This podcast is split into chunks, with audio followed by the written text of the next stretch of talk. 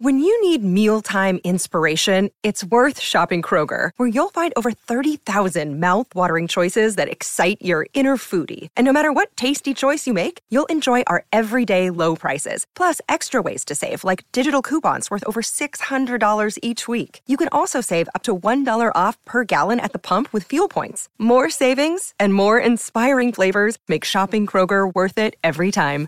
Kroger, fresh for everyone. Fuel restrictions apply. Another day is here, and you're ready for it. What to wear? Check. Breakfast, lunch, and dinner? Check. Planning for what's next and how to save for it? That's where Bank of America can help. For your financial to-dos, Bank of America has experts ready to help get you closer to your goals. Get started at one of our local financial centers or 24-7 in our mobile banking app. Find a location near you at bankofamerica.com slash talk to us. What would you like the power to do?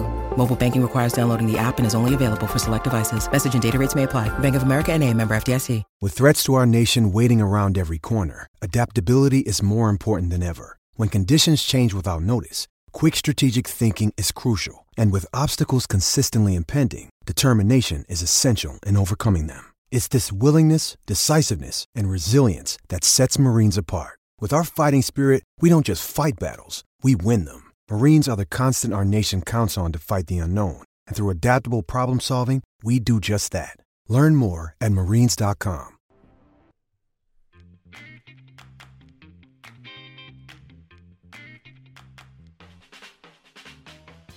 Oh, what's going on, everybody? Welcome to episode 548 of Flow Wrestling Radio Live. I'm your host. I am back. I have returned, Christian Pyles from the hills of Virginia, now here, back in Austin, Texas. To my right, Stephen Kyle Brackey, Ben Funky Askren, the new hipped Ben Funky Askren. Been thinking about you, buddy. How you doing? Well, I was, you know, I was really new hips last week. I was really struggling. I'm starting to feel quite a bit better. I actually coached my first practice last night. Uh, you know, I obviously had crutches, and I was, you know, I sat down in a chair once in a while.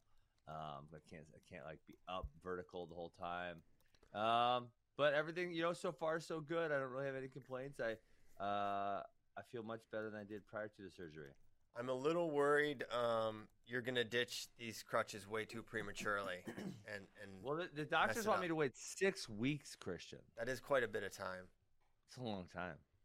Yeah, that's a long time. But you were you but you were contemplating ditching them like last week when we were texting. You're like, yeah, they're. Uh, I'm gonna get rid of. No, Not You me. need- I would never do that.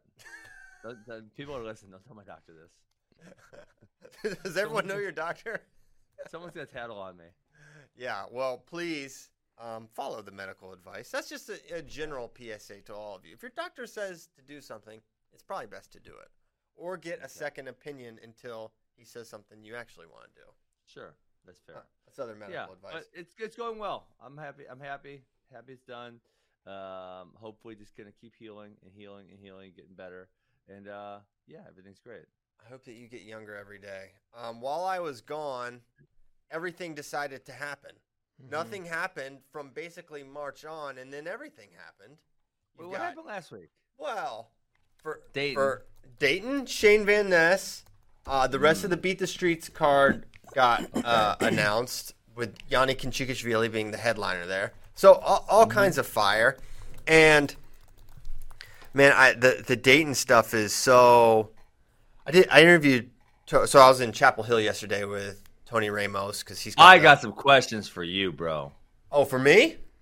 Does Tony Ramos actually train jujitsu? That's what I want to know. I just I watched him. He did a full full practice. He trains Yeah, but like- jiu-jitsu. But like, has this been happening for the last year, or is it just like since he signed the bout agreement? I think he's he was doing it prior uh, a little bit, and then he signed the match. Now he's like he's really into it. He's going Well, for a it. little bit. Does that mean like once a week or what? No, he was doing you know, I don't know, three four times a week. I think.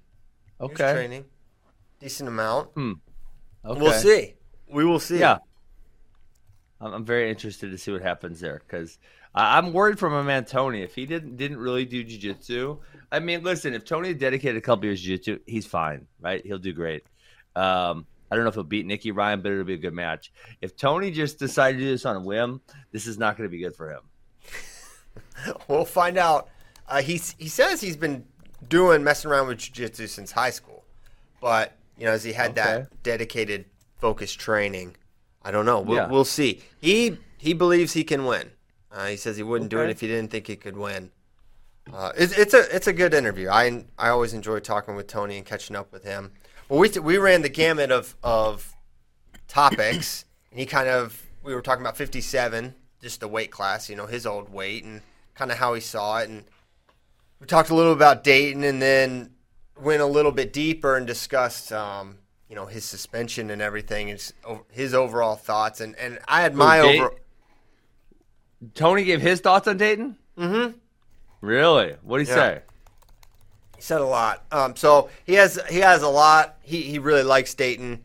He kind of feels he he feels similar to how I feel. Like kind of has a hard time thinking Dayton would knowingly do this. Just knowing Yeah. Dayton, like he knows Dayton, and Sure. that's that's what I tweeted, and that's what I feel. Like I just. I, you know, you you never. I'm not. It's not like Ba- Dayton and I are best friends, but I've known him for a while and know you Yeah. can kind of tell what someone's about and what guys aren't about. And Dayton. Well, I'm having a tough time. I feel the same way, Christian. But then what about that whack ass excuse though? Well, here I'm. I'm trying to get there. I'd love to. okay, sorry. So- I mean, you know what? I've gotten yelled at before for being too impatient. Have you ever heard yeah, that? yeah. I mean, we, we we have plenty of time here. So Okay. my my initial thoughts are basically, um, all right. I I really I agree with John Smith. Dayton Fix would never knowingly do something like this, right? But then there's just this these other things around it where I'm like, that makes it really hard to just assume innocence across the board for everyone involved. Yeah. Right. And so, one that the, the one of the things that really sort of sticks out to me is like, okay, he he tests positive. Oh my gosh, not good. And they they're kind of all like, they're in disbelief about it, seemingly. Like, how does this happen? Yeah. And they send off all his supplements, right? They all come back fine, and it feels like then at that point they have this revelation. Oh, Derek has been ta- his father has been taking Ostarine. Yeah. Which one, I was like, why? Why would he take Ostarine? Um, yes. That was a question I had. And two, it, the other thing that is not good about it, or that that makes you swing the other way, is like Ostarine would definitely help someone like Dayton, a, a lightweight Yeah. trying to stay strong. Right? Obe Blanc tested positive for this exact thing. Obe Blanc Yeah. also ma- maintained his absolute innocence in that he, he didn't intend to do it. And Obe Blanc, you want to talk about another guy where you're like, Yeah, you love This- him. He's, he's awesome. Obe Blanc, a cheater? It just doesn't make sense, right? Dayton Fix, a cheater. It doesn't make any sense. But while that doesn't make sense, the explanation maybe makes less sense, right? Yes. And, you know, and then Chris Perry's name, I was like, why is Chris Perry in this? Why? Why did they put Chris Perry's name in? Why couldn't he say a buddy? why why are you putting his name in the streets? So I I I overall I swung back and forth on this, but I reached the conclusions that USADA did with way less information, obviously. But I believe Dayton, and I believe that he wouldn't knowingly do this. And I'm I'll say I'm glad that his suspension worked out the way that it did and that he's not going to be denied an opportunity to make the Olympic team, and we'll see what what happens from it. But man, I just some aspects of it, and also another thing is like the the whole idea of okay, there was Ostarine placed in a bottle, which was placed in a fridge, and he just took a couple gulps, and the fact that the dosage was so low kind of maps to that. But on the other hand, it's like you know this is a banned substance. Ostarine is not. I don't know. I don't know all the things you could test positive for that are that would seem like sort of small. And the, but Ostarine is a thing you have to jump through hoops to get. You cannot easily acquire it, um, and it's it's a known banned substance. So you would you would assume an extra level of caution and precaution would be taken for You'd for think. something like that, right? And for some for you know Derek and that family are, are so this it's such a dedicated family and it's so important to them. You would think there would be um there there would be preventative measures put into place to make sure just a casual grabbing of a bottle wouldn't cause your son to potentially have to. I mean, if coronavirus doesn't happen, he is not on the Olympic team under any circumstances. There happened to be a global pandemic that bought him time, but the, the idea that that would be jeopardized by by them is so uh, crazy to me, right? That that would happen. So I, I it, it's I think everyone should read the USADA thing. I think it it, it was interesting, and um, I'm I'm glad it's over for Dayton because this has been hanging over his head. What we heard it right before the Iowa Oklahoma State Iowa duel. duel. That was when we heard it, right? Yeah, we were like, oh, he may come out or something. And it was, well, he tested positive, and then, you know, basically half the, seemed like a lot of people knew about it, not just us, but nothing Yeah. was really said. And so you can imagine that hanging over him, right, is, has, Yes. been, has been a weight. So hopefully this is just a one time thing, never happens again. Um, he's extra careful and um, yeah let's let's have the the full strength 57 kilogram bracket. I don't want any uh i want, I want all the horses in there because it's going to be it's, it's going to be the talk of uh of the olympic trials and that's that's going to be saying something and also when i talked with tony i asked i was like what, what's your read on it? I did i really didn't expect him to give me an opinion on who he thought would win. I'd be like oh well it depends on but no he he thinks it'll be dayton right he thinks dayton will be the guy. Really? He picked Yeah. Dayton over Spencer and Thomas Gilman? and Vito and Suriano and Gross and Cologne and Well, the top, the top three. Yeah, yeah. It's notable why I said those. Number one, those are the top three. Number Yes. two, those are both former Hawkeyes. He himself is a former Hawkeye. I know there was some heat when he left, but you would think that, you know, there would still be like those. Uh, some of his heartstrings are still tied to the uh, Hawkeyes in some way, shape, or form. Maybe or maybe it's the opposite.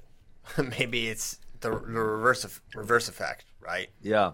Yeah. Um, so I'm not entirely entirely sure, and I, man, it, it's really tough to say, and we, we'll talk about 57 for you know another couple months well, as we wait for it Yeah. to find out. But I thought it was interesting that that was that was his pick. Not that any pick is particularly surprising. I think Gilman is is, is a good pick. I think Spencer is probably my pick right now. Um, but the, in Dayton, obviously, is another one of the three in the mix, and the guy that was on the team. So I- interesting stuff. You know, Christian, last week when this did happen, we were talking about, you know, why Derek Fix would, would be taking it, and I said, listen, I just recently saw that, you know, that Pyles family shirt off photo, and I accused the Pyles family of taking Osterade. Well, I am flattered. What did you say for yourself? Uh, I can't speak for Katie, um, but I am 100% clean. I don't do. I don't know about that. Uh, I, I, I'm not on. I used to do all kinds of stupid supplements like creatine, all that, all that crap, and lots of protein. I don't do any. I just eat food and drink water. I don't do anything else. So yeah. Yeah. Take hey, my um, let me. You know, I just started watching that. I know you said you're a big fan of, and it makes me curious about your shirt. Does your shirt have anything to do with The Wire? Yeah. So this is season one. Bubbles puts the red hat on the. the yeah, I just started watching. Bark Shock- Yep, yep. That's what this hat, this shirt's from. I just got it. Oh, nice. many We're Wire only shirts do you have three, now? I So prob- don't ruin it for us. I have quite a few. What What was your question? Oh, I said, I said I'm on episode three, so don't, well, you know, don't tell me what happened Oh. or nothing. I won't, and I couldn't. And it's uh, I'm I'm excited for you to go on this journey. Don't don't give up. Don't give up. Uh, see, a lot of people don't like season two, but Oh, there's multiple seasons. I didn't even know this. How many seasons are there? five seasons. There's five. Yes, Oh, season damn. yeah, season two is great. It's it's an amazing show. It, it's the best. Okay. Got my- it. I didn't know what I got myself into. Five seasons. That's a lot. A lot of TV watching. Bubbles is one of my uh, probably one of my favorite characters. Um, Bubbles is like the drug addict that puts the hats on people. yes, he's a Got it. Yeah, and an, an informant as well. Got He- it. His his story is, is very wild throughout. Uh, someone reminded me in the Facebook chat. Uh, JD did offer to start taking Ostarine last week. JD JD. JD. Well, I'm sure one. I'm sure that he actually would do that. Uh, he was very serious. I yep. I'm. I have no doubt that he's serious. Two, JD is apparently well, you can tell by looking at him he's strong, but apparently he is very, very strong. So he went to jujitsu and did like a no gi practice, and I forget someone said is like that's like the strongest kid they've ever wrestled, Ha, ever gone against. That's So, funny. I mean, he's got that that Iowa that Iowa power. Yeah, so we could get him on Ostarine, but I think uh, I I can't advise that. I don't, and I don't think it's necessary. But I'm sure it would help.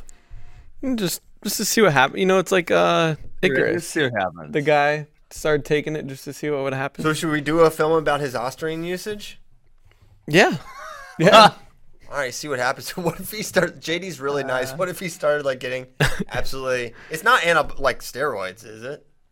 I think it is. Supposedly it's safer. Safe steroids. Wow. Yeah. It doesn't do as much damage to your body. Allegedly, but there's also like not hardly any study about it. Right, either. which is why it is illegal. okay. So there's man, this could be a pretty pretty saucy show. Hey, I Uh, forgot. I forgot. You know what I wanted to start the show with, Christian? That I totally blanked on. well, you're back. So first of all, we, we were worried you got fired um, because I might have told everyone that. I told everyone I was out. Well, I said you're either on vacation or you got fired because of Metcalf, Yeah, we weren't sure. and that we would find out on Tuesday. Well, it, actually, both happened. I had to I had to fight to get my job back. Had to go through an entire HR process, and I said you have to at least wait till October to do that. That was the deal, and it is not October. I know Ben tried to change the date on air to September 9th. He was like, "No, Yeah, we said was what he September said- 9th." That was what Christian said originally. Yeah, but the but there was never any uh, high stakes around that. That was just a theorized date. Now we know right, it's well- going to be September 23rd. Well, we made up some high stakes now. September 23rd, Christian told me on Twitter uh, it's coming out. It's coming Your out. job's on the line. Yeah, it's going to happen. How happen. sure are you? How sure? Uh, I'm 100% sure. A hundred. Oh, so he's definitely getting fired if it doesn't come out September 23rd. No, I still have till October, but it'll come out September 23rd. I love that this is this the stakes are so high and I literally have no control over this other than Nice. just like if worst comes to worst, I'll just I'll just uh, put a bunch of Metcalf videos together and upload it and call it episode 1. And just cuz it's a bad film doesn't mean it's not a film. And I'll just narrate over it. That's funny. That would be good. Yeah, All right, so September 20, September 23rd. That's not too long, guys. That's eight days. That is uh that is two Wednesdays from now. dang, that is close. Mhm. Bracky's got the trailer. Do we want to play it? yeah, play it. Uh, Why not We get got a trailer. You got you guys were gonna withhold a trailer Dude. from me? Ben? The trailer's been out. Trailer's been out. We dropped it in like July. Yeah, What? the trailer's been out. It's just it's been a while since people have probably seen it. Yeah. I don't remember this. Let's run it back. All right, run it back. out of the gate, he was awesome. He was awesome. He just he had a high level mentality, and not a lot rattled him. He's very he's very crafty. He wrestles a hard pace, and he's going to be in your face, and he's, he's got that tank. Brent Metcalf has done it. He was mean. He'd punish you in every way possible. He built a brand in 2010. Uh, it was the Brent Metcalf brand. He was tough. Maybe you can help me out. You got any black label boards? Nice to meet you. My name's Brett Metcalf, by the way. You know, I wasn't the type of kid where if I had a passion for it, like I just kind of obsessed with it. I see a strawberry, guys. And a double. One, two, three! Hey! It's so hard to remember what moment hooked me in sport of wrestling. I think that the, the mano a mano and that I have control of my destiny. Win or lose, I can always point at me. I'll tell you, both Metcalfs, Chase and his younger brother, are both tremendous wrestlers. Well, they talk about him maybe even being better than Chase down the line. Got a phone call, seven, whatever it was, in the morning from my dad. Tom called. I'm getting you the facts as quick as possible, so you can intercept Brent. It wasn't like I was surprised. It wasn't like, ah, how could this happen, you know? There were demons there. Brent was able to, you know, be a rock for his family. Now, is it gonna crush me? I can't let it crush me. And that man, Brent Metcalf, a three-time All-American. I've beat the best guys in the world, but it's not all about winning. I do a lot of camps and things, and kids are like, hey, you're a world what, this, that. I'm like, nah, I'm not a world anything, man. The guy who wrestled today wasn't really the guy who I am. Wow! Oh, that's too bad. You wrestle, whistle, whistle, period. it is what it is, but there is no respect once you do that, you know? When this thing was going down, we're like, are they seriously going to do this? And then the whole thing at the end of the match, dirty politics. From Virginia Tech on, I was Tom Brands' guy. I was a Hawkeye for life. You roll tough! Keep it down! Keep it flat! When someone looks back at my career, I don't want to be the bad guy. You're not trying to scare people, but you're trying to reinforce the things that they already believe. I went in there with the purpose to go and separate myself from everybody. It was like send a message to the world. The Metcalf's here.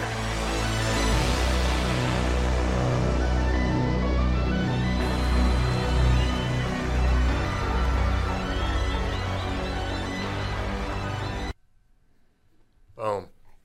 Nice. September I'm pumped. 23rd. One, I forget. I forget who told me allegedly. Who told me this, but like, you know, during that run at, at Iowa when they won three in a row, and you know Brent was was the man. Someone said, you know, obviously I- Iowa is just notorious for you know really they go hard. Their practices are really difficult, and you know even going back to Gable days, talk about guys, different guys Yeah. breaking along the way. You know, some you know Olympic champions, world champions, NCAA champions. Everyone kind of has that and I forget who it was, daggone it. But they said Brent was the one guy they never saw break. Like didn't happen. Never. Isn't that crazy? Yeah.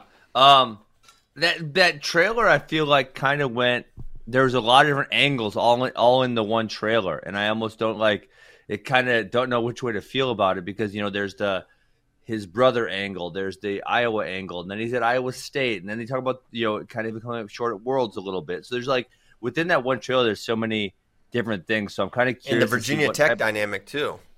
yeah, and that that also. So it's kind of And the Caldwell shove. It's just and the call. Ah, there's so many storylines all within the same freaking trailer, right?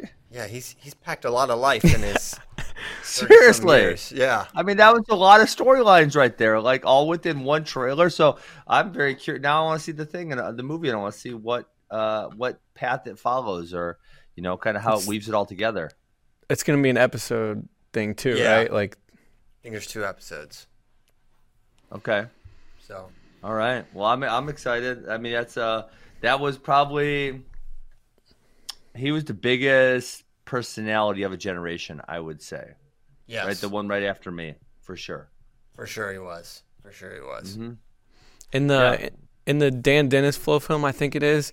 He's talking about like going back to what CP was talking about Metcalf in practice. He talks about how he wanted to go hard not because he was scared of the coaches. He was scared of Metcalf.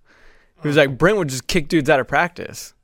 Like, he like if you weren't working hard, you were gone. Like, That's dude. I mean, that's what you want though as a as a coach. That's like you can't get better leadership than that. Like it just has a different effect coming from an athlete than it does from the coach. If you can have the the, the athlete that acts like the coach, that there's nothing better for your program. You know, and I'm I'm rewatching The Last Dance, and that was Jordan did a lot of that stuff. Like he was the his teammates were intimidated by him. He mm-hmm. the one I think it was Bill Cartwright was like I never saw any emotions from him other than anger and frustration, and then because this was after he won his first championship when he was really emotional and crying with his dad. And he's like, I've never, I just said, never saw that side of him because all he showed us was anger and intensity and like um so that's Yeah. interesting that's interesting and that's definitely something that helped the bulls and i'm sure it helped iowa 'Cause listen to how dan dennis talks about it Yeah. That, did you I ever mean, do that- that did you ever like say hey Yeah. Oh, absolutely. I mean, yeah. I mean, I feel like I was. Uh, I don't want to praise myself too much, but I feel like I did a good job leading Missouri, and I feel like, um, you know, Smith let me have the not not have the reins, but right, he it was like another coach in the room. He did let me teach some scrambling when I was my senior year, and everyone was kind of figuring out that it was clicking. In the preseason, he let me have one or two days a week where we just kind of went over stuff. Um, and but yeah, I mean, in in any organization that really has success, the that the leadership within the athletic group and the leadership within the coaching staff sees very eye to eye, and it's a very symbiotic relationship where they get along and they're pushing in the same direction. Obviously, if it's opposite, right? If the, the, the leadership within the athletes and the leadership within the coaching, if they're antagonistic, that's going to be really negative for the program, and it's going to be a tough place because you know within that uh, within the team, there's going to be a lot of guys who feel kind of drawn to both sides, and it's going to be tough for them.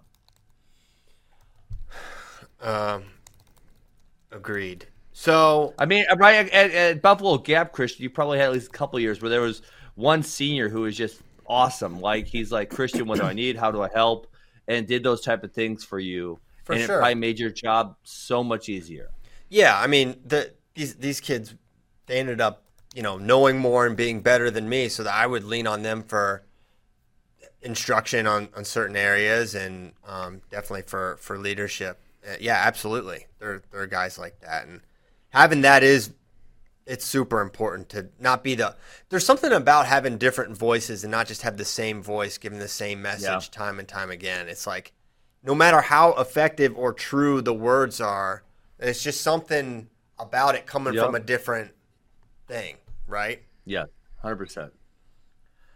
okay I can't believe how much Buffalo Gap wrestling talk there is on this show. I, lo- I, Buffalo freaking, Gap, I freaking love it. I think because we end up talking about coaching a lot. Um, yeah, we both Yeah. coach coach dynasties. I think uh, it, just comes up organically. So, what what do you think about? Let's so let's stay at, let's stay at um, sixty five kg. Uh, I watched this Pico interview you guys put up. Um, it was very interesting. Obviously, that was right. That was Metcalf's bracket in 2016, where Mhm. Pico made the finals against Molinaro. P- Metcalf was the number one seed. He lost earlier in the tournament. Um, and you know, I enjoyed most of the Pico interview, and I think he's very mature for being as young as he is. I mean, let's remember he's still, I think he's either 22 or 23. He's, he's not old. Um, and he's not a kid either. But I, I enjoyed most of it. The one thing I really didn't enjoy, or where I, I would have really pushed back hard if I was interviewing him, and I would I would have made him define what he meant because what he said I didn't like was that the better man didn't win in 2016. That it was Yeah. four, and he and he kept making this I don't want to say excuse, but that there wasn't overtime. But and, and my pushback would have been, yeah, but Aaron, it's not like there was a rule that just changed, and right because in my career, say in 2005, there was I, I can't remember it was four, five, or five, six, one or two years, right? It was like normal rules, right? Two, three minute periods, and then all of a sudden it changes to two, three minute periods. So someone who was wrestling at that time period would say, well, just last year I was wrestling on this other rule set. But Pico had the same rule set since I want to say 20, 20 either 2011 or 2012 was the same rule set all the way 20 through 2016. You know, re- relatively close with no huge discrepancies. At least the ending, right, where the the tie goes to the criteria. Yeah. And he, you know, said, "Well, it's four four. It should have went to overtime." Well, no, that that's you know, I don't like that either. But that's what the rules are, and you knew the rules going into the competition. Yeah, I, it actually really surprised me when, when I got to that Yeah. part. I was like, "Whoa!" He said, "I'm I was the better guy. I'm the better guy. I should have went." And you know, kind of based on what is is my question, because at that point you're one match apiece and you're tied. And and on on the other hand, it's like obviously Aaron is going to think.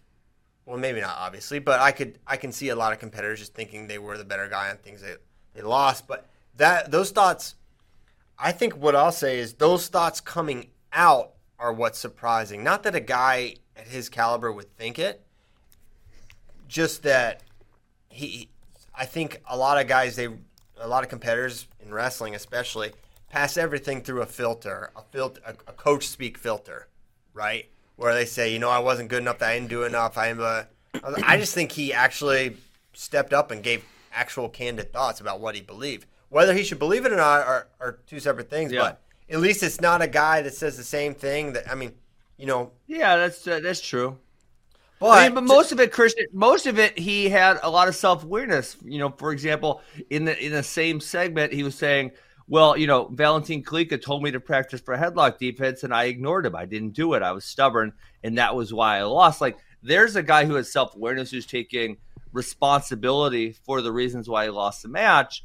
But then, you know, in the same segment, he's saying, "Well, but I was, you know, the better man didn't win," and it's like, you know, I mean, I, I had losses in the last year, and it's like, well, listen, do I think I would win if I get to replay those a bunch of times? Yeah, of, of course I do, right? But guess what? That ain't that ain't reality. I don't get to replay it. It happened. It's over. It's done. and I freaking lost. Yeah, and that's just what happened. That's the rule set. We agreed to rule set. We, you know, I knew what the rules. It's not like we went into the match and then all of a sudden you changed the rules, or there was one of these, you know, Kerry McCoy situations where he wins the match and then later they pull him back and they're like, Yeah. nah, actually, actually you didn't win, right? It wasn't like that happened. No, no, not at all. So I, I, I will say that surprised me, but those two went back and forth, I believe, throughout their their career. I think they split at the Farrell in 2015, and then yeah, um, obviously there at the, at the trials was a cl- very close two out of three between Pico and Molinaro. But yeah, it, it well it. Go ahead. Yeah, well, the other thing is Molinaro wasn't Molinaro before that day. I mean, Molinaro was, and this is what people I. He wasn't the same guy prior to that that he was after that. Something happened that day. Greg Molinaro was the nine seed going into the 2016 Olympic trials. No one in their right mind picked him to make the team that day. He made the team that day. He wrestled really well representing America after that. And then he really kind of challenged to be on the team for the next handful of years. And Yeah. that wasn't happening prior to that day. So the, the Pico before that day and the Pico that day and after are two different people.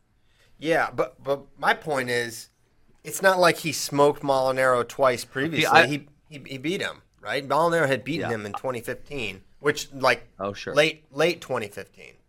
So, but for sure, we all know that, that Frank hit hit a new level. But yeah, I mean, Yes. Well, one, we could get into a whole criteria thing. I, I've come a whole evolution. You love criteria. Yeah, I think it's great. I think it is good. I've come to accept it. I don't love it, but I, I accept it. Uh, You have to that's just the accept that it creates more action. That someone is always losing creates more action. And think about and think about this because we've seen what happens when things are tight and things are close and when there's no criteria, they'll let it go to a ball draw, right? They'll play this, Yeah. this controlled hand fight game. So you almost have to have that thing built in because we saw years of the tactics that were employed and maybe if that that group was always fighting for points it wouldn't have made that change but now if you're thinking from a fan perspective i do think on the one hand it, i'm a diehard right i love this i think about wrestling all the time and i can quickly i know the criteria kind of always like just because you know the criteria but for, a Yeah, new, yeah. for a new fan it is it is a huge i think it's a huge hurdle right because it's Yeah.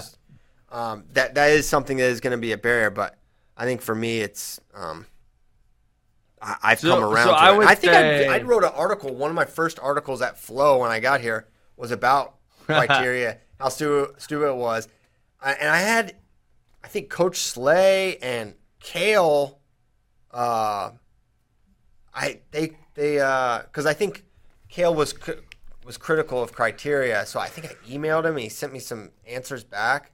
Um, oh, maybe I can find it, but I. So I've definitely come uh the the full evolution now, but yeah, I'm team criteria, but yeah, Pico, you know the rules. Yeah, it's not like no one snuck it by you. Yeah. So I would I would say as a competitor, I definitely was more anti rule right anti tiebreaker. As a fan, I get it because there's a fine. We know at the, right at the end of that six minutes, we know who's going to win and we know who's going to lose, and there there's nothing else to it. Which you know that adds some urgency. It adds a sense of finality to it, and that that's a positive for sure. Um, but a- as a competitor, I did not like it because it was like, you know, if I and, and you know where I didn't like it even more was in the two minute periods because it's such a short segment of wrestling that it's like, you know, how much, how many things can actually happen within two minutes, and um, yeah, and the answer is not that many, right? So you're going to end up with a lot of ties as Yeah. opposed to a six minute time window, right? There's a lot more things that could happen, so it's probably less likely to happen. Um, so yeah, I mean, I, I guess I'm coming around, especially as a fan, because I don't compete all that frequently anymore, if if at all. And uh, but as a competitor, did not like it at all. Yeah, I'm sure not. Okay, so in when was this? Um, sometime yesterday, Jordan Burroughs posted a video of him doing some different kind of training um, on Instagram. 23 hours ago, in fact. Mhm. We're gonna play that video real quick. Go ahead, uh, Tyler, whenever you're ready.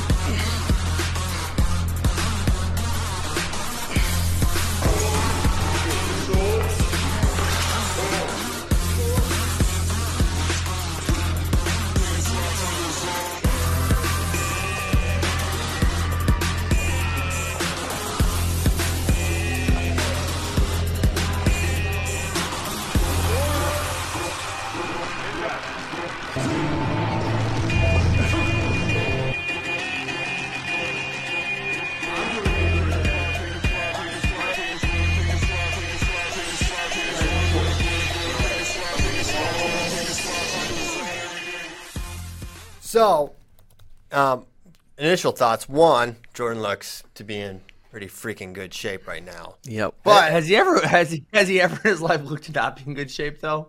Very good question. The answer is no. I've never seen a time where I'm like, man, Jordan looks really strong and in great shape right now. So that's a good point. Um, but so you, I, I didn't see. I saw this stuff out of order, right? So after that was posted, Kyle Dake goes to Twitter and simply tweets a, a simple LOL. So I saw that first. I was like, what is this in reference to? And then I go back and I'm I can't help but feel like it's related to that video and it's maybe similarities to functional patterns. I start reading about this WECK method, which is the Well, that's I just googled this. So it's, it describes itself as innovative functional strength training, right? So functional Yeah. strength training, functional patterns, and I I don't know if if Dake is LOLing because he thinks it's not good functional patterns training, Well, or we, we don't actually know that, that we don't actually know We don't. the LL is in reference because you know Dake, Kyle Dake could have made this a lot more clear, Christian, by just posting it on Instagram. I don't think he right. wanted- I mean, the I- video was posted on Instagram and the tweet was made on Twitter, which leads a lot of confusion here. I'm not. uh, Listen, I'm not saying that's what he meant, but I'm not confused at all about this. It is in. It is somehow related to in reference to this. I. I am. Me he, t- he could confirm. Me too. not. I think there, there's just I don't see any other reason for him to tweet this. He put it on Twitter because that's where he wanted people to see it. I think That's where he kind of is. Why didn't Burroughs also post this to Twitter? Because you can use the same content twice. Burroughs should. You can, that. but- then we really know. Well, no. I Is Dake kind of like the. Dake's the on Instagram?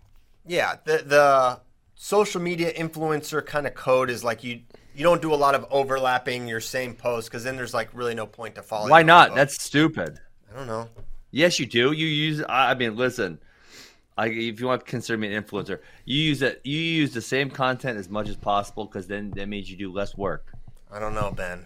I'm not sure if you're You don't know? you're a good source. I, you know what my, you know what mine is that, that it, it does, it does great for me. People get so mad at me, but it does really well. The metrics show this, Christian. I take a screenshot of my tweet and then I just put it on Twitter, on Instagram. Yeah, and it does great. People are like, "You're so lazy. Why don't you do?" A new? Uh, I don't need to do a new post, bro. I'm just gonna screenshot this. I'm gonna slide that shit over, and we're golden. like it's so simple. So why didn't Jordan? Listen, Jordan should go ahead and post this on Twitter also, and then we would have a, a real answer. it's here. it's just what people do with these videos nowadays. Yeah. They they they perform better for the most part on Instagram too, and that's where people yeah. are seeing a lot more content like this. So You're getting hung up on the wrong Definitely. things. Well, I always want to know. Listen, listen. I don't want to make a thing out of nothing. That's what I don't want to do. Right. So, um, you know, at this point, we uh, it's it's very up in the air. I mean, to I be mean, fair, Kyle you know, Dake made a thing out of guys have a nothing when argument. he tweeted "LOL." Yeah. You you don't But tweet maybe just he was like talking to his friend or something. ben, stop. Ben. I, listen, ben is Mister. This is annoying me now, Ben. Ben is Mister. Come on, bro. You know it was this. You know it was that. And now here he's just like remarkably cynical, remarkably like Okay, kinda I'm, naive. I'm texting I'm- Kyle listen, I'm, I'm the I'm gonna text one, him and ask him. I'm gonna do some real investigative reporting. I did, and I'm DM'd gonna ask him what his LL was. What would he say? He didn't hit me back. What a dick! I'm gonna text well, him now. it was only no. To be fair, it was like not even an hour ago. So Okay. I'm gonna see. I'm gonna text him. Yeah, I helped. I helped him with some Bitcoin stuff a little while back. So, um, you know, he owes me. He owes me one response at least. Okay, so um, wow, Ty Tyler found um, Tyler found Oh, my uh, my criteria uh, article. That's funny, but the title: "Let Common Sense Prevail: Eliminate Criteria, Implement OT." Wow. Oh my gosh! Wow, you're a flip flopper. You're a flip flopper. You Christian. are canceled. I'm canceled. I'm done now. um, so one, I think this is this stuff is interesting for a number of levels because this is clearly Jordan training differently than we've seen him before. You know, I, I remember watching workout. He's doing pull-ups with chains, and he's doing you know, squats and, and various, you know, what we would consider probably conventional Mhm. workouts. Um, so is this a, a new kind of chapter in his training? Is it him kind of almost like exploring new avenues? Is he starting to think a, a, a little bit differently about how he trains? Did somehow Kyle Dake incept something into his brain? Well, that's what I was gonna say. Is I mean, Dake came on the show and was like, "Keep training the way you are, man," and like was almost like. he like basically dared him to change how he trains, right? But my thing is like Jordan Burroughs. One, he's what seven and one uh, against Kyle. I Yeah. don't. I Yeah. I don't. I don't think he is making decisions based on those recommendations. I think he's No. like he's, No, he'll train do- away until he feels like that is not the most effective way, and then try other things. But it is interesting the um, Very interesting. the reminiscence and, and nothing else, Ben. Okay, forget the LOL since Ben just doesn't want to be presumptuous. We need to have we need to have the facts to know for sure why he randomly tweeted LOL several hours after Jordan Burroughs posted a functional patterns workout video. We're not going to connect those dots yet. Let's not even worry about that. But it is interesting that he is doing something that is similar to functional patterns, right? A, a workout that Yes. seems to resemble something that Dake is so known for, right? Yes, but you know the problem when I, I, I tried to read up uh, on functional patterns. I was very I was genuinely curious after you know we had him on the show, um, whenever that was. I don't know April, uh, somewhere around there. And dude, it's hard to find real information on the functional patterns. Like I want to like what is this? Like what do I do? How do I train this? And it was like it was very challenging. I watched a lot of podcasts uh, by his guy. Uh, what was that damn guy's name? Naudi? I don't recall. And Naudi, yes, him and it was hard to find actual like information on which exercises you do. I think they keep like try to keep it a secret or something. Yeah, I mean, well, I don't know. There, there's, I guess, reasons for that, right? Like, you know, there's a lot of money to be made in the fitness training industry, and if everything is Correct. out there, then you can't make money on it, right? So I think that's that's part of it. I'm sure there's somewhere there's a there's a paywall you could hit, Ben, and you could probably unlock the secret. I think you, I think you have to go do the course. Actually, I think is what you probably have to do. yeah. Maybe you'll do the. Maybe that'll be a part of your hip recovery. Would you consider it? Uh, I mean, I could do any. I'm, I'm gonna ride the bike a little bit, and that's kind of like all I could do for quite a while here. I, there's like no. Uh, they want you to do no real. I think it's nothing over 50 pounds for the first year. I mean, obviously, if you were seated or something, you could, but not standing up. Pretty crazy. That is crazy. Yeah, cause, I mean that would be no wrestling, right? Because I'm wrestling someone my own size, and I picked them up. That would be oh, more than 50 pounds. So we'll see. How much did you uh, augment, adjust your training as you got older? Um, Throw out I mean, the I had injury the same- part because obviously that. Yeah, changed. well, yeah, I had the same strength and conditioning coach for since 2011. I really like him, get along with him. Um, I definitely, as the, as the as the end came near, I would definitely like no heavy shit. Like, dude, that it wrecks. It hurt. It makes me hurt. You know. So no no heavy stuff at all. So that was definitely like the last couple of years. Now though, my back pain is kind of gone. So I did my hip surgeries. Now I'm like wondering if if the if the, all the pain was more in relation to that than it was into me just getting older. Um, so now I don't really know, and I probably won't know for a while. Uh, but I definitely at at the end it was like really limited with the heavy heavy stuff that I would have done earlier in my life. Okay. All right. Any Yeah. any other thoughts on um, Jordan Burroughs' new training? Maybe it's new training. Maybe it was just a one workout. We don't really know, but it was interesting. Yeah, I don't think it's a one workout thing because I don't see, I don't foresee Jordan Burroughs using his social media to push the WECK method unless it's something he's doing on a very regular basis. That would seem far fetched. I mean, maybe like you know a little clip of him doing a workout, but not like this is obviously a professionally produced. It's got the JB in the beginning, and then it's got the WECK method at the end. Like I feel like there's probably some type of partnership going on there. I, I agree. You know, it would be funny if if Jordan just went all in on uh uh on the on the uh on functional patterns and just like kept talking about how much it changed and how much better he is now. He's like, man, I am wrestling better than I ever have. I feel better than I ever have. be like, oh, if you're Kyle Dake, you're like, oh crap, uh, this guy's beaten me seven times, and now he's he's doing my thing. I, Uh. maybe I shouldn't have been so um, brazen. But anyway, Kyle Dake would say it's not the it's not the right functional patterns. I'm sure that's what Kyle would say. Almost guarantee it. oh. oh wow! But those this little ball thingy, um, I don't know if Tyler can show a picture of this. This uh, the RMT club looks really similar to some of the stuff that Dake uses. Yeah, he's always swinging you- random. I don't. know. I don't. I don't understand it. What are the Um, things they're called? What are they called? Kettlebells? I, No, I they're don't not know. kettlebells. No, it's not a kettlebell. like hammers, but not hammers. yeah, it's like a club looking thing. Like a cl- yeah. Anywho, hey, breaking news from um, oh, Coach Kevin Dresser. Just an FYI, the What'd he say? Metcalfs are scheduled to have their fourth child and first daughter on September 23rd. What are the odds? Boom. Wow. Perfect. See, I had a plan all along, guys. You guys were not trusting me. I said we have to align this with the birth. It's not that easy. But yeah, how exciting is that? And I also love I did not know children. Metcalf had three kids. I didn't either. I thought he had two. And also, I love that they just run around in oversized singlets all day. That is exactly how I expected Brent, Met, Brent Metcalf's children. I also like that they just picked a pepper out of the garden and just the one uh, child just started eating it. That was- Savages. that was perfect. They're gonna be, you know, those kids are gonna be beasts for sure.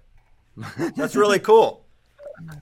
Okay, where, where to next? There's some other. We talked about the Pico interview a little bit. He talked a lot about you know Mike. Mike interviewed Zahid and Pico. Well- You can talk about Zahid. we can talk about Zahid. Well, hold on, hold on. With Pico, he might. eh, eh, The other thing he said that was kind of crazy to me, and I'm going to say, prove it. Go ahead and prove it before you want to say it. He said he's gotten better at wrestling since he's been off. And listen, okay, I'm not going to tell you you're wrong. I'm going to say prove it. Uh, You were, you know, inches away from, seconds away from making an Olympic team. Um, and now you're alleging that you got better. Prove it. Let's see it. Enter the tournament. Why don't you double dog do you dare think? him? I double Aaron Pico live on FloWrestling Radio Live. I double dog dare you to enter the 2021 Olympic trials. So, Christian, do you think there's any chance he'll wrestle? I think there's no chance he will wrestle. He didn't say no, though. I, I just don't. I mean, dude, I would love it, obviously, but I think he had no intentions of doing 2020, right? Seemingly, there's, there's no Seemingly, nothing to indicate he was trying to. Do So I don't know what would change. okay. He's- he just at, won a at fight. What point, at what point in the interview yesterday did he say, "I'm not going to wrestle in 2021"? Yeah, I, I mean, but he had also probably never said I'm not going to wrestle in 2020 either. And he didn't, right? But did he have it? Was there? I mean, there there was an interview. Mike Mal said like, what did Mike Mal say? Are you going to wrestle? And I think he said like, well, I'm not going to say no, or I would need to have the right training camp, or like he said I would need to have the right training camp while he's at the training camp that he wants to be at, which I found to be kind of funny. Also, well, was he going to go 74? He can't. Well, that there- was so. That's There's no way he could do can't make- 65 day of. day of. There's no. I, I would think that I would also agree with you. There's no way. He said It- 70 would be his perfect weight class. I yeah, that probably would be a perfect weight. I feel like he'd be like James Green at 65. Like, could maybe physically make the weight, but could he recover that quickly? No, I don't think so. It was cool hearing about the the Monster Garage days and just like how hard those dudes were training and uh, how good they were, and just a lot of reverence for for Ruben Valencia, and the coaching job Mhm. he had done. So man, I, I would love to see him return return to the mat. But you know, Ben, it's like I'm sure you probably experienced this, maybe or maybe not. I don't know because you're at such a high level. But like when you're not training to to to compete and you're just kind of rolling around the room, you kind of like you get a little bit better. Maybe you're coaching, maybe you're doing stuff, and you find yourself like maybe you're not competition ready as good, but you find yourself like making some jumps and stuff like that. Did you, did you ever experience that? Well, I think it's kind of I think it's kind of disillusioned because um, you might feel that, right? But Yeah. it's like with the level, the, the pinnacle of the level I reach. How many guys in America can actually go with me? And the answer is only a couple, right? So if I'm wrestling anyone that next tier, yeah, my moves are going to work. I'm going to feel good about it. Yeah, I'm going to do well against them, and I'm going to feel good. You know, I'm going to feel good about myself. But the the truth of the matter is, like, well, I got better than say six in the United States. So if I was did take six in the United States, like, well, that would be pretty good considering the fact that I'm not training and I'm older. But like, that's not the level I was at. So saying I got better would be, uh, you know, that wouldn't be totally true. So did, did has some of my technique changed and have I maybe improved it a few things? Sure, but could I compete at the level I previously could? And I think the answer that to that is no. And I think once elite wrestlers get out of elite wrestling environments, they kind of almost forget how good they were, and they forget also then how good their competition is and what it would take to reach that level. Yeah, that's a good point. Who is Aaron Pico not absolutely destroying that he's wrestling against right now? I mean, he's probably yeah. I mean, Jackson Wink, what world class guys are there? Nobody. Yeah. Okay. Well, that was cool. And then Zahid um, kind of discussed, um, you know, his suspension and everything he was he was going through with his failed drug test, et cetera, et cetera. What what were your initial thoughts from Zahid on, on that portion of the interview, Ben? Uh, I didn't feel like we. I didn't feel like he went real deep. I, I, you know, he, he's young. I think he'll probably mature in his interviewing skills, but I feel like it was just a really like glance over it type of thing, um, and maybe not like going really deep into it. And then I, you know, I also feel like there was not a lot of um, I don't know remorse. It was more like, oh shit, I got caught type of thing, um, as opposed to like, yeah, I was doing some things I shouldn't have been doing. Um, and I, you know, I'm I'm not going to do that again, right? I learned my lesson, and he kind of said that, but I didn't really, I didn't feel it. Okay, um, I disagree. I, I did. You disagree? Yeah, you felt I, it. I did. Uh, I thought he would. I mean, he didn't go into depth about what it was and like what exactly happened to lead the the drug test, but he pretty openly said like I thought I could do all of these things and still be the best guy in the country and one of the best guys in the world. And he's like, and I was. He's like, but you can't do those things and and pass the drug test and probably perform. I mean, he could probably yeah. be better than he was, even as good as he was, without doing that stuff. And then I thought it was pretty uh, interesting to hear him say that he would just like go on runs when he got pissed off, um, almost like punishing himself uh, when he would just sit there and start thinking about it, he would just go work out um, as much as he could. And I, I don't know. I thought I, I thought he came across as pretty genuine about uh, changing how he's living his life, and uh, he's engaged to be married. And he and uh, in the full interview, he talks about uh, Mark Perry getting there to Arizona and how, how he likes working with him. So I I don't know. I I, I believed him. Yeah, I mean, I, he probably doesn't have a ton of experience talking about something like this. He's probably highly yeah highly embarrassed um, that it happened, right? So there's going to be, you know, and, and he also knows, hey, people are going to listen to this. So I'm sure he's, you want to do a, he, I feel like he owned it. There wasn't any like um, diffusion of responsibility elsewhere. It was like, yeah, thought I could do this. It's not good. Shouldn't have done it, kind of thing.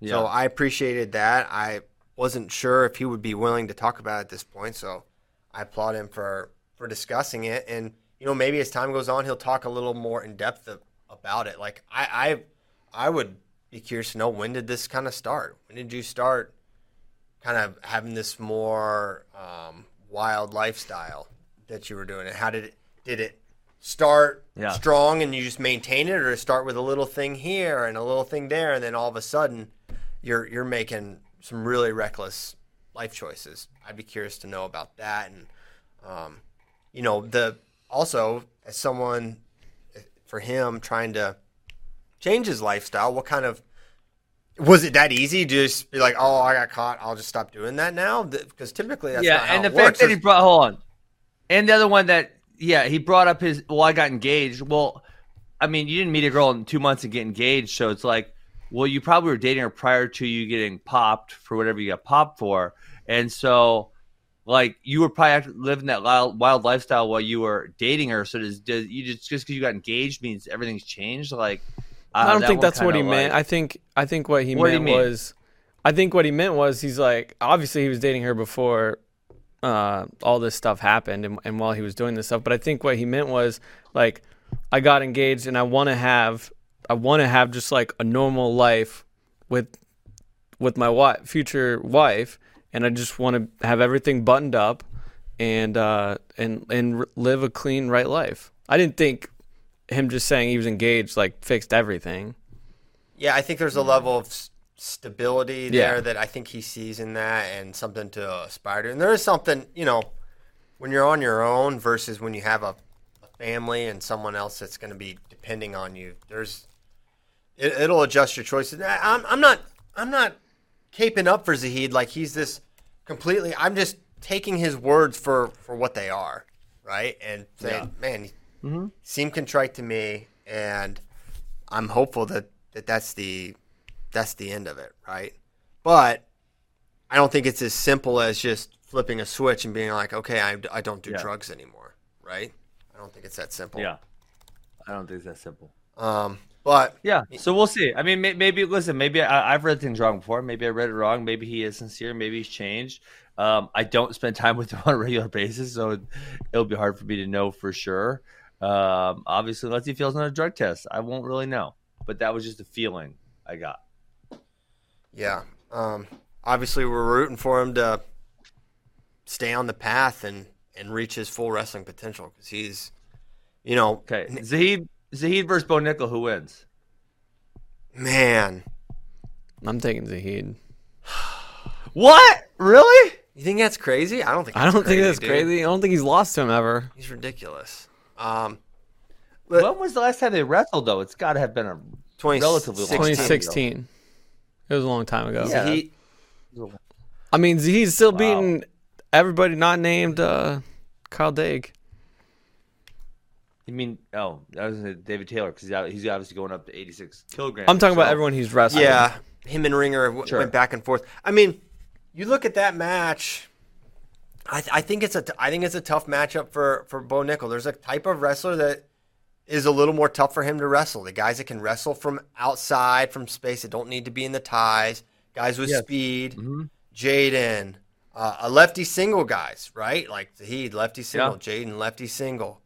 Um, I, there's there's a there's a template there, and while Bo reached the highest heights of college wrestling and won the, won the Hodge Trophy, he got better. Zahid was not a fully formed Zahid Valencia in 2016. That was his redshirt year, right? And then he got Yeah. so much better beyond that. So Mm-hmm. they both have continued to improve. I think on the one hand, Bo has a size advantage and is insanely That's- I mean, dynamic and has gotten Yeah.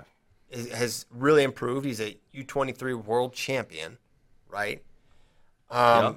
But I just think this one comes down to the matchup and, and preparation. And I, I think it's a coin flip match. I would probably lean Bo slightly. But if he came out and just like couldn't, if Bo couldn't get his hands on him and, and he was just disappearing on singles and, and powerful double legs, that wouldn't surprise. And I think Zahid will, despite being smaller, I think he's going to have that pop uh, still at 86, Hmm. right? I think he's still going to be a powerful person. Now, is he going to run Bo Nickal over? Probably not. But he's he's fantastic, right? Yeah.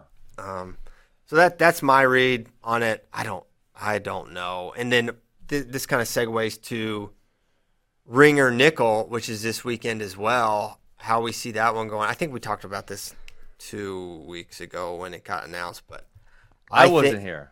You talked Oh, about but with, you. uh, oh yeah, you weren't there. Uh, I yeah, you talked about with uh, Chael P. Sonnen. CLP. Um, which he is, he is, he is out of He's a control. handful. Yeah, he's a handful. He he yelled at me four times for not talking about his WUG event when we talked about it five times that show. He kept saying I wouldn't talk about it after we talked about it for a while. One of his little mind. Did we ever talk? Me and you never talked about the WUG event, Christian, because I was gone Oh, for a yeah. week and then you were gone for a week. Uh, what was your overall take on it? I, I don't, cause I, I definitely missed the Tuesday show because I was on so many drugs. Uh, because I got they put me to sleep, you know, and I they cut my hip off and sh- and stuff. So um, I think that was when you talked about it. I don't really even remember what you said. What do you what did you say about it? Oh, what did we say? Well, that the Greco match was definitely not real. Was were that. that was definitely not a real match. He did a good job of playing that off. Yeah. what I was what was he saying? I you were like, I just can't believe that somebody would throw a improviser like that. Like that's not doesn't seem very real. And he's like, Yeah, it surprised me too. yeah, but I think I said to him that the match wasn't real. Um, but you know, uh, no. What, what were my thoughts? I didn't like the cage personally. Um, mm-hmm. I, th- I I've I enjoyed the event. I thought it was really fun to watch. I think Chael. I, I, I found myself like, how much am I enjoying this? Because I just I'm listening to Chael and he's really truly entertaining me from start to finish. One man show. That's not that easy to do. Um, but two is like it was just so I'm just so wrestling deprived, right? I'll watch yeah, I'll watch anything. Um, yeah. To think what the best um, match. What did I thought you Colin think about? really uh, yeah, Bert, Bert, you told me uh, Berger didn't have a chance against McKenna. I remember I, we talked about the betting lines, and you kind of scoffed at me. What do you say for yourself? I said, listen, this is another one of those JV matches. I don't think I said he didn't have a chance. I th- I probably said that I thought McKenna was a favorite. Um, I think he said by a really long ways. Yeah, I, I don't remember. I don't remember that. I don't remember. We I remember have Tyler. McKenna- I I should have Tyler like what I'm gonna pick, try to pick on Christian about, and then have Tyler pull up the old clips and you know so we can see if I'm if I remember correctly Well- or way off. Yeah, uh, it would. I think it would hurt because I think a lot. You take you take the second cousins of what I said and say that these are these are these were my words, but they're really just Hmm. approximations. But yeah, I, I did think McKenna's freestyle experience would um, win out, and you know I thought he would get that gut wrench on the on the edge, but the edge is not like the edge in freestyle. The edge is a cage, and you can't There's a cage. you can't gut people. I thought Berger did look really good. Um, yeah. But the other thing was Berger has been, and it is why that the size discrepancy. Berger has been wrestling up um, at 74, and McKenna had been out at 65, and that's a fairly large gap. Yeah, no, it's it. It was. I think it it played a role in it for sure because McKenna was able to get in somewhat later uh, later on, but had a harder time getting through. Um, okay, where where was I going with this? Oh, I was going to talk about Ringer Bo briefly, and just that I think Okay. Bo matches up Who you picking? tremendously. I think Bo matches up great against Ringer. I think Ringer doesn't bring to the table the things that have typically made life harder for Bo, right? Um, he's gonna have Yeah. his gonna be able to tie up with him. I think Bo's, I think size probably slightly edge Bo. I think diversity of offense edge Bo. I think strength and positioning you favor Ringer, um, but I, I just think it's gonna be it's gonna be tougher for him. Now maybe Ringer just shuts him down and is super solid. Like Jaden for for how Jaden won that match, he like proved a point that you can just like shut down um, Bo Nickal's offense, right? And that was one thing he said he wanted to do, like show like, hey, this is the best scorer in NCAA wrestling. I'm gonna show you he can't score on me. So Well, what, so one interesting thing you said, you said, well, you kind of mentioned it there, alluded to it, but you didn't, is Dieringer loves um, underhooks. He uses quite a bit of underhooks, and Bo doesn't really mind people there, right? Where he Bo would be in the overhook, and that could that could definitely create some fireworks. So that's the position I'm very uh, excited to see how it plays out. I, I am too. Uh, do you? I know you basically pick Ringer to win everything, but do you think he's gonna win here? I think he's gonna have a really tough time winning. He's coming up from 79. Bo's coming down from 92. Um, no, I'm I'm you know I'm curious as to how it's gonna go, but I would say I would lean towards Nickal, and then I think Nickal's call out should be Myles Amine, since Dieringer didn't get a piece of him. We'd love to see it. Um, Are you in for that? Myles Amine took fifth at the Worlds. Yeah, I'm in for it. Okay, sweet. Are you serious right now? You're What? asking us What? if we're in for it. You you poo pooed Myles Amine. Yeah, you're the Myles Amine hater. Yeah, you're the hater. No, I wanna see- I wanna see him back you it guys up did that? on Did you guys watch that? You like scoffed at his ranking Yes. internationally. Yes. And No, and I did not scoff. fifth in the I world, just you're want like, Alex to be though? higher. You scoffed at the That fact that he bad. was fifth in the world. Let's play This back is- the tapes on that Ted, one. this is where we need the. cl- This is where we need the almost took fifth in the world for an embarrassment of how bad that side of the bracket was. He beat no, he beat good dudes. Who? I mean, Myles, he beat Shabanov. Pat Downey Shabanov. did not. What? What are you talking about, Ben? He had Pat, a really. Pat Downey did not Oh. beat good dudes. Oh, Pat. Myles Okay. Amine did beat some relatively good people. Yes. Okay, got it, got it. I thought you were saying Myles Yeah. didn't. I was like, No, incorrect. Myles beat he beat some good guys. Shabanow, he beat the Cuban guy, right? Yes. Um, Yeah, He so he has some good wins for sure. yeah. Okay. Um, now let's. We. I really want to talk about this match. Yianni D versus Khinchegashvili.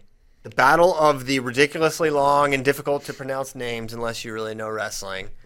Um, what were your thoughts when you heard this got uh, announced, Ben? Uh, it's it's a lot of fun. I'm totally in for it. Um, I knew that uh, the Kinch guy. I knew he was in America, so I knew he was kind of available for matches. What are you guys laughing at me for? Kinch guy. I don't know how to say his damn name. I'm not gonna fake like I. Kinchy, I- I we how to told you. it. Kinchy. Oh, that's what I say. You're right. I Yeah. thought you said Kinch. Kin, okay, Kinchy. Um, no, it should be a great match. I'm excited for it. I always love watching Yianni wrestle because I mean, probably to to the dismay of his coaches, he seems to always be in these really close, controversial matches that go down to the wire. So I know it's going to be entertaining. I'm in for it. Even the Bajrang match was was pretty close. Remember, Bajrang was really frustrated with how Yeah. that match was officiated. Um, he was so close to getting teched by Musakayev too. Um, That was awesome. that was awesome. That was all time. That was one of the one of the great meltdowns in, in wrestling history, and predictable ones as well. Uh, yeah, I think, man, I think the, those guys complement each other's strengths well. I think Khinchegashvili's offense. I think I, I'm wondering if he's going to try to work from control ties. He likes to get the wrists and go two on one, but he can really wrestle and attack from everywhere. Kind of similar to Yianni. I'm I'm curious who's going to initiate the action. Is is Yianni going to let it come to him, or is he going to fire off some elbow control, leg attacks, and, and, and go to work? Because they're both really effective from both situations when they're being attacked and when they when they attack. Um, I think it's probably going to be a high scoring match. Yeah, I, I would agree on that. I agree with everything you said there. Uh, I'm excited for it. So we- um, we what do you think our- about? I was gonna say we had our betting lines come out with Khinchegashvili a favorite, um, which was my influence. Uh, th- I, I think I was JD kind of thought Yianni would be the favorite there, but I I kind of think Khinchegashvili should have the edge just based on his credentials and Yianni coming off a loss to Joey McKenna. Um, what are your thoughts? You you uh, are often discussing wagers. Um, you know what? I, I don't know. Like I'm just gonna say I'm not. I, I don't feel like I have a good enough feeling to say who would be the favorite in this match. I'm gonna trust your your judgment. I I think it's a slight favorite. I think Khinchegashvili is, is slightly underrated here. Um, and people act like that because he went, he has not been winning worlds and Olympics like he was at 57. He's not been trash. He won a, uh, a world Yep. bronze, I believe. In, Yes. Since since moving up, I, I think at 65. Um, so, you know, it's not like he's not coming home with hardware. And Yianni didn't make the team, and we haven't medaled there since 2006. So it's not like Yeah. he's behind someone that elite. So I, I think it's Khinchegashvili, a slight favorite, but Yianni winning will come. That will be a surprise to no one. Who who do you have favored in the gross match? I, I think I think Cologne is is and should be the favorite, and I think neither guy should shoot. Um, I they watched just look at each other. literally they something else because when Seth would shoot, and this is in the match I watched, Yeah. he got like They- head they pinched and chest wrap, Yep. And then when uh, Cologne would shoot, he would just get out scrambled, and the, the difference is probably gonna be parterre offense because they're probably both they're both they're both pretty good on top. but Cologne's so much better. Cologne is really he's gut wrench. We, This we was talked about this on the last show. They wrestled twice in the 2017 Open. Yeah. So yeah, that was uh, that was fun. Um, hey, the other matches this weekend I'm excited about is Bekzod versus Massa, and I know I'm I'm not so high on Massa, and I know you guys. He won. He obviously won the Open and beat Mackay. Do you think he can stay with Bekzod, someone who's had a relatively decent amount of success internationally? What do you think? For sure, he can stay with him. Um, yeah, it's, it's, can he beat him? Yeah, he can beat him. I think Massa can beat him. Really? That, that version of Massa can beat Bekzod. Now, okay. I don't know if that's necessarily my pick, but man, Massa is really, really good at freestyle, and it, it would not surprise me uh, if he would if he would win that match. But I, I think Penn State is just I think this is gonna be a Penn State slaughter. All the Nittany Lion guys, I think I would pick them all to win every single match. Really? Yeah. Which match I- would I you gotta pick? look. I which match know. would you not pick a Penn State guy? Uh, Snyder I. Mock, Gilman Cruz. I mean, this, this is Nolf Yeah. McFadden. I, which one of these is going to be other than the That's headliner? shenanigan. Well, I, I I would think I would lean. Well, I guess yeah, Bekzod. Um, man, yeah, I think you're right. I mean, there's no one. There's yeah, I think you're right. Yeah, I, I think Massa Bekzod is probably in, in the headliner are probably the ones most in the margins. I had to, I had Yeah. to guess. Um, Um, hey, I love this guy. this guy in the chat is trolling Bracky, and Bracky's getting mad. He better be joking. Uh, this dude asked for the Pico interview. He's like, "What are you guys talking about?" I replied to him directly with the link to the Pico interview, Mm-hmm. and then like ten minutes later was like, "Is seriously no one gonna give me this Pico interview?" so I He thought maybe he twice missed more. it. So I sent it to him again. I was like, "Come on, man! I replied to you the first time." And then like another ten minutes later, he just said, "Can no one tell me where I can get this Pico interview that was being discussed earlier?" uh, I think. Uh, are you getting trolled? It's probably Andrew Space Burner. He's get- he's getting burner trolled. just, I just don't know. trolling with Brandon you. Prentice. Brandon. Hey- if you're trolling Bracky, keep going, dude. Ask for the link I- one more time. The other thing I wanted to bring up, but this is directly for Kyle Bradkey. It appears as though Big Ten Wrestling is going to be back. I'm sorry, Big Ten Big Ten football? Sorry, Big Ten football. What do you Yeah. think about that, Kyle Bradkey? That's it's amazing. It's awesome. I'm glad they're finally coming to their senses. Uh, you were stupid in the first place. Uh, they, I mean, the people are literally saying, uh, the athletic directors and the pe- administrators are like, "Well, what changed?" They're like, "Things are drastically different They're from where they were." not. Where they Dude, were in a month Wisconsin. Wisconsin has two dorm. Okay, this is this is Wisconsin has two dorms locked down. Like they're not supposed. The kids are not supposed to leave their rooms. Allegedly, they like deliver food service to them and shit. But they're like in their dorms, like totally locked down. Which I don't even know how that's constitutional. I'd be. I'm I'm out of here, guys. I'm not staying in your dorm.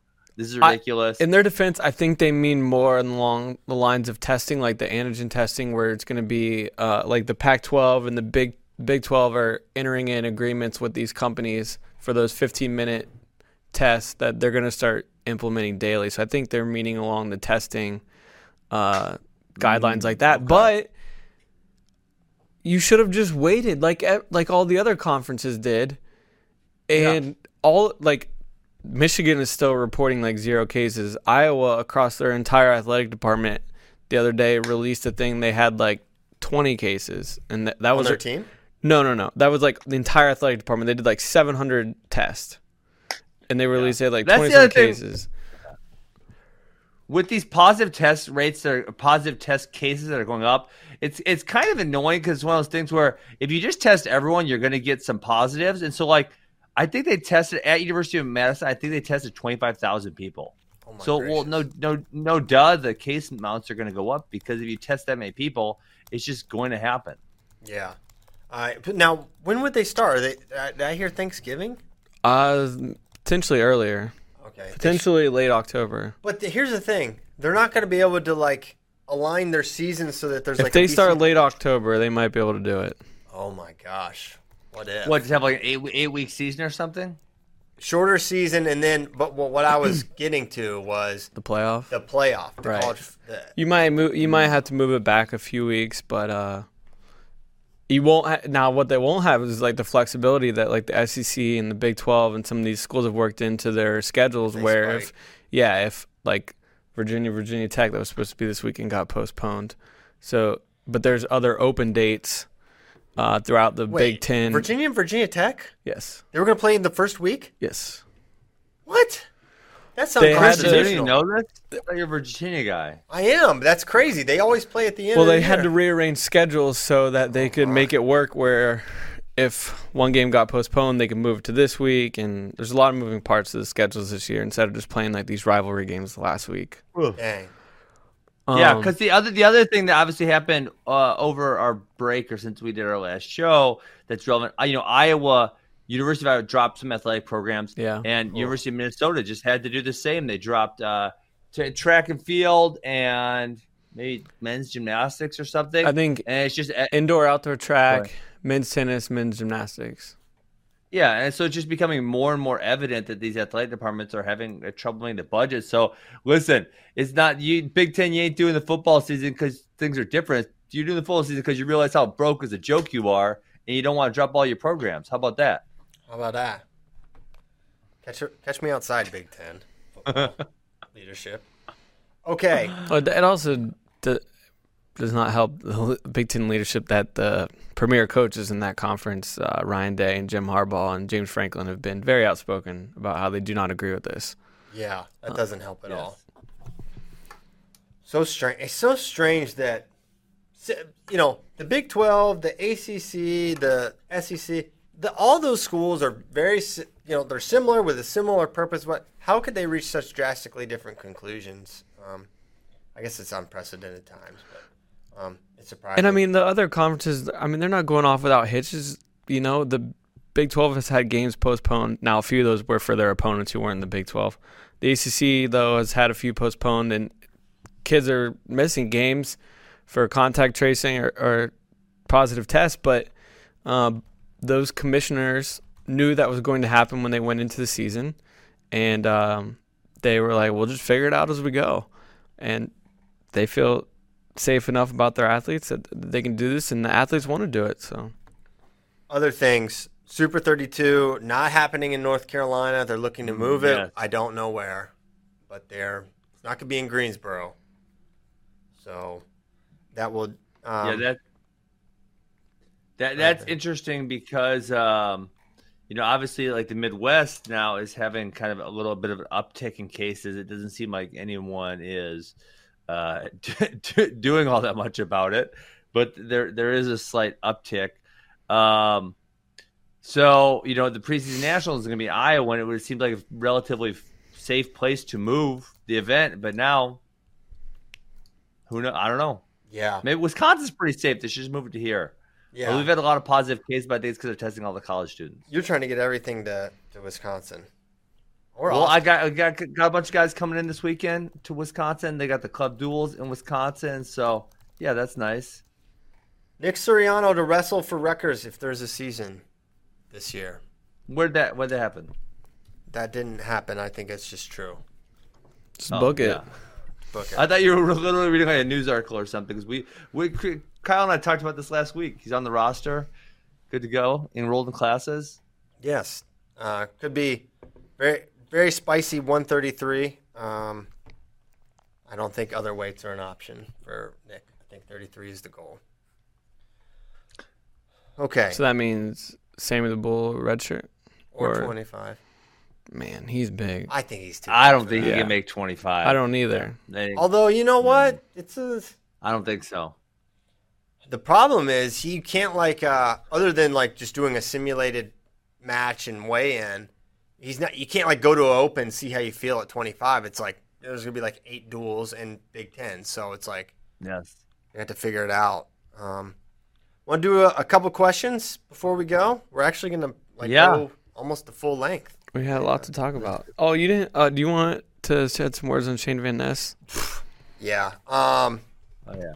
Man, I, I was thinking about that. Well, one, we kind of all figured that's where he was going, right? Um, so not a huge surprise there. Two, they are starting to have a really scary nucleus again. Whereas like the last couple years, it's like they're gonna have they have some really good guys. Now it's like they're gonna have multiple years of Bo and um, Brooks, Starocci. Uh, I think Shayne Van Ness is, is a is going to be one of those guys where we look back on for a multiple NCAA finals, multiple NCAA champion. I think he's that pedigree of an athlete. I think he's that pedigree of a dude, and I think he's not going to be alone. And I think we're starting to see that next generation of scary Penn State. Kerkvliet's not going anywhere. Um, Alex Facundo, Robbie Howard. Um, it, it's they have that nucleus again that's going to be scary in a couple years, and I, I think it's going to be another another run for, for Penn State. I think it's setting up well for them. And when you get the best guys and and they're good kids, it's going to go well for you. And you know they you you can always say with every recruit you can always say well they've got to do it and it's a different thing at high school but when you're talking about Penn State and their track record you almost are foolish to not assume success with these guys and yes. that's the way I look at it and I think they're set up for another dominant run in a couple years and it may, it may not be that way next year right but the years after that and how are they going to balance the lineup? I'm not sure how it's going to work with 49 or 41 with Bo and those, but it is going to work. They're going to have the flexibility to, to do whatever. Yeah. I mean, that, that was one of the initial things that I said. It feels like Howard, uh, Howard Bartlett and Van Ness are all 33 41s, but you know, I think someone Kyle said that Van Ness said he wants to go. To no 49, way, Van so Ness is big. Yeah, I saw okay. him this summer. So they, they make it work. He's a good big too. He's not like yeah. Nomad did the Schoolis article with him and Rodney at the end of April, and Rodney said what forty nine. I, I could see him getting bigger than that. Well, and that's what um, apparently Rodney had a big growth spurt around this time when he was because he was around Shayne's size and ended up being a one sixty seven in college. So yeah, hmm. He he's just got so much. I mean, I think his skill level is really high, but more than anything, I feel like his pace and tank and athleticism are like he could be one of those perfect storm kind of kind of wrestlers. So they're gonna be really good. Yeah. The country has their work cut out for them because yep. um, they are going to be really talented. And we see what happens when that happens. Skilled. you say tomato. Uh, I say talent. All right, couple questions. couple questions. This is a good. I'm curious about this. Uh, I need to find out. Uh, Joseph Floyd. I don't know about Etchemendia's citizenship status, but how do you think he stacks up against the field at 65? I'm assuming he means domestically. Mm. I'm curious. Can he represent America? Right? He was able to wrestle at Fargo and, and do that stuff. I feel like he said one of his goals is to do that. Is to wrestle for the United States. He obviously can't wrestle for Cuba, right? But is there any yeah, sort of I, a, a transfer process he has to go through? doesn't it take a while to get citizenship? I mean, you would have to have citizenship to represent America, and I think that takes I don't want to say a long time, but it takes some time, right? Or is there a way you can do that without it? Because say like, you know, are the Amines or uh, those guys are they citizens in other countries, or can they just wrestle for them? They are. They do have dual citizenship. I know. Um, I I wonder if Etchemendia coming here on asylum fast tracks him to citizenship, hmm. whereas yeah. if you came from England, right, and there's more of a process, yes. or, or Mexico even, yes. um, it could be a little little quicker. I don't know. We could probably easily find that out. I'll try to ha- I'll try to have an answer for that tomorrow, Joseph Floyd. Okay. Um. Okay, if Dake gets ten seconds to turn Chael in a gut wrench, do you take the over or under? Ten seconds. Oh, I think I think I think uh, Kill Chael can make it ten seconds. Really? No, I remember it turns whole thing like is sixteen. He starts with the lock. Oh, he starts with the lock. Yeah, well, that was one of oh, Chael's. Then he says, turns him. Dake turns him. I think so too. Yeah. But would you turn him? Yes, especially if I get a lock. That's the deal. He says you get you get to start with the lock. Oh, then it's over. It's over. Yeah, this man's never had his ribs squeezed like this. I'll, I'll, I'll crush him like a bug. All right, so next year we got it. We have to do this. I didn't know I actually got the lock. I was like, you know, because for me it was gonna be if I got a lock, I was gonna turn him. But if you give me the lock, then yeah, I'm gonna turn him. I didn't know if I'd be able, you know, you can hand fight and kind of cheat a little bit in there. Yeah. You know, and he's thick in here, so it might be hard to punch the arm underneath, and you know. But if he gives you the lock, it's over. It's over. All right, Chael, you're going over. Sorry, buddy. Um, all right, a couple more questions. All right, can you confirm this, Kyle? Uh, Gas Tank Gary really trained at a car dealership over the summer, and you aren't talking about it. I saw a clip about it. He was, Uh, I, it was on Twitter. I saw a little clip. He did some podcast. I don't. Even, I'm sorry, I don't know which one it was, but he said uh, Maybe this Mad Awareness podcast because that's who asked. This Oh, question. okay, okay. It might have been then. Um, I think he did say he wherever he was training was in a used, an old used car dealership that they just put mat, mats down in. That's perfect. Um, we didn't talk about the song that he has. Oh, I Someone know. wrote a song about What- him. He's what- what do literally. you mean? Someone wrote a Gas Tank Gary song. Um, I don't know this guy. Uh, hang on. He is. I mean, he's a you know the hero song now. Big Iron. The the um, who's it by? Uh, Marty Robbins. no. You've heard it, but anyways, they they wrote a like think about like how Weird Al would take a, like a popular song and change the words to it. They did that for a, a Gas Tank Gary song. Wow. His, have to get it. his dad tweeted, "I'm gonna, I'm gonna ask for permission from his dad, and we're gonna play this song in FRL." Okay, yeah, maybe it'll be the new outro song. Yeah, what, what, what if? it's Uh-oh. fire.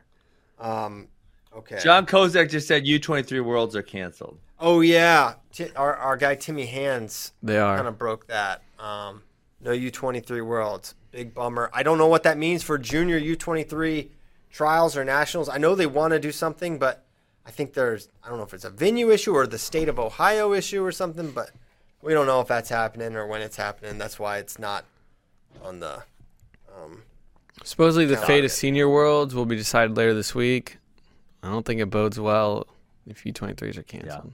Yeah. no I don't think so either. And uh, Russia postponed their nationals. their nationals, so I feel like that's right Really? on They the just wall. had their junior trials though. Right. yeah, Did the junior something They're last they're weekend. definitively having juniors. I'm pretty sure. They've kind of said they're Hmm. they're going to do that. Uh, in Serbia, I think is where they they will be. okay. People want Pico versus Zain again. Um, someone said they want him on a flow card. Has been reached out to Pico to see interest in wrestling on a future card. He, I don't believe, I don't believe he got back to me. I think I messaged him um, on July 25th, and I think he was one of the few people that did not get back to me. Yeah, I would. Uh, obviously, Penn State's Penn State fans really want this match again to, to see, you know, what Zain could do. Obviously, the matchup was not great for Zain, um, and as Pico beat him six or seven times, but Zain had never, I, you know, it was before Zain ever won a national title, I believe. Yes. So it was Yep. Definitely. Di- different different level of Zain, right? But still, Zain was Yes. out. Not to say Zain wasn't absolutely Good. outstanding at that point, but there was something about the matchup there, right? That Pico, but Yes. I don't know if they'll ever be the same size again. I think Zain is pretty. I think Zain could go up, right? Not probably be a 74, but I think Zain would. If 70 were an Olympic weight, I think Zain would be excited about that. I think that would probably be. And I bet for a, for a pro match, Zain would meet him in the middle. Yeah. So For I don't know.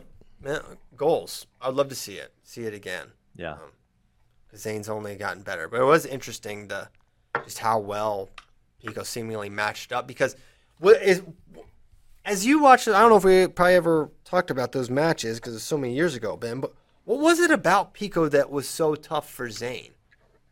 Both amazing hand I, I think right? it was.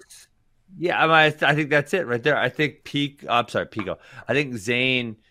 Eh, I don't want to say reliant, but he wins the hand fight against everybody.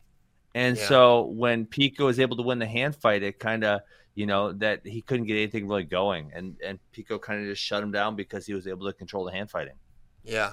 Yeah, maybe simple as that. Just a better hand fighter. Okay. hmm Um. All right. Well, I think we did it. It's good. It's good to be Yeah. back. I missed doing the show. I was. I. I considered being like, you know what? Maybe I'll call in for a couple minutes. And. I was like, no, I shouldn't do that. I just shut up. let those guys do it. Enjoy your vacation, Pyles. Yeah. Stop trying to work. Uh, yeah. Well, I just it's not work talking about freaking college wrestling so let's not let's not get this confused with work. This is very fun. Um, but yeah, we will go, but we'll be back. We'll be back tomorrow, which will be one week from Metcalf, and we'll be we are now two days from Beat the Streets. Yianni versus Khinchegashvili, Abel Stevenson versus Trent Hilger. other matches. Joe Colon versus Seth Yes, Gross, yes. Jack Mueller oh. versus Rustam Ampar, Victoria Francis, Alexandria Wait. Glade. Rustam Ampar. What happened to Vito? Vito got hurt. He got hurt. I can only assume he was Why thrown didn't by we talk Ampar. about? Talk, let's talk about this tomorrow. Okay, we will.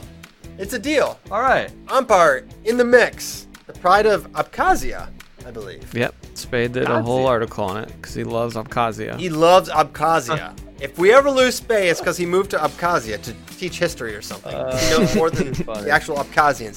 Thanks so much, guys. Have a good Tuesday. Good to be back. Great week of wrestling coming up. How about that? Don't get to say that too often these days, but it's coming back.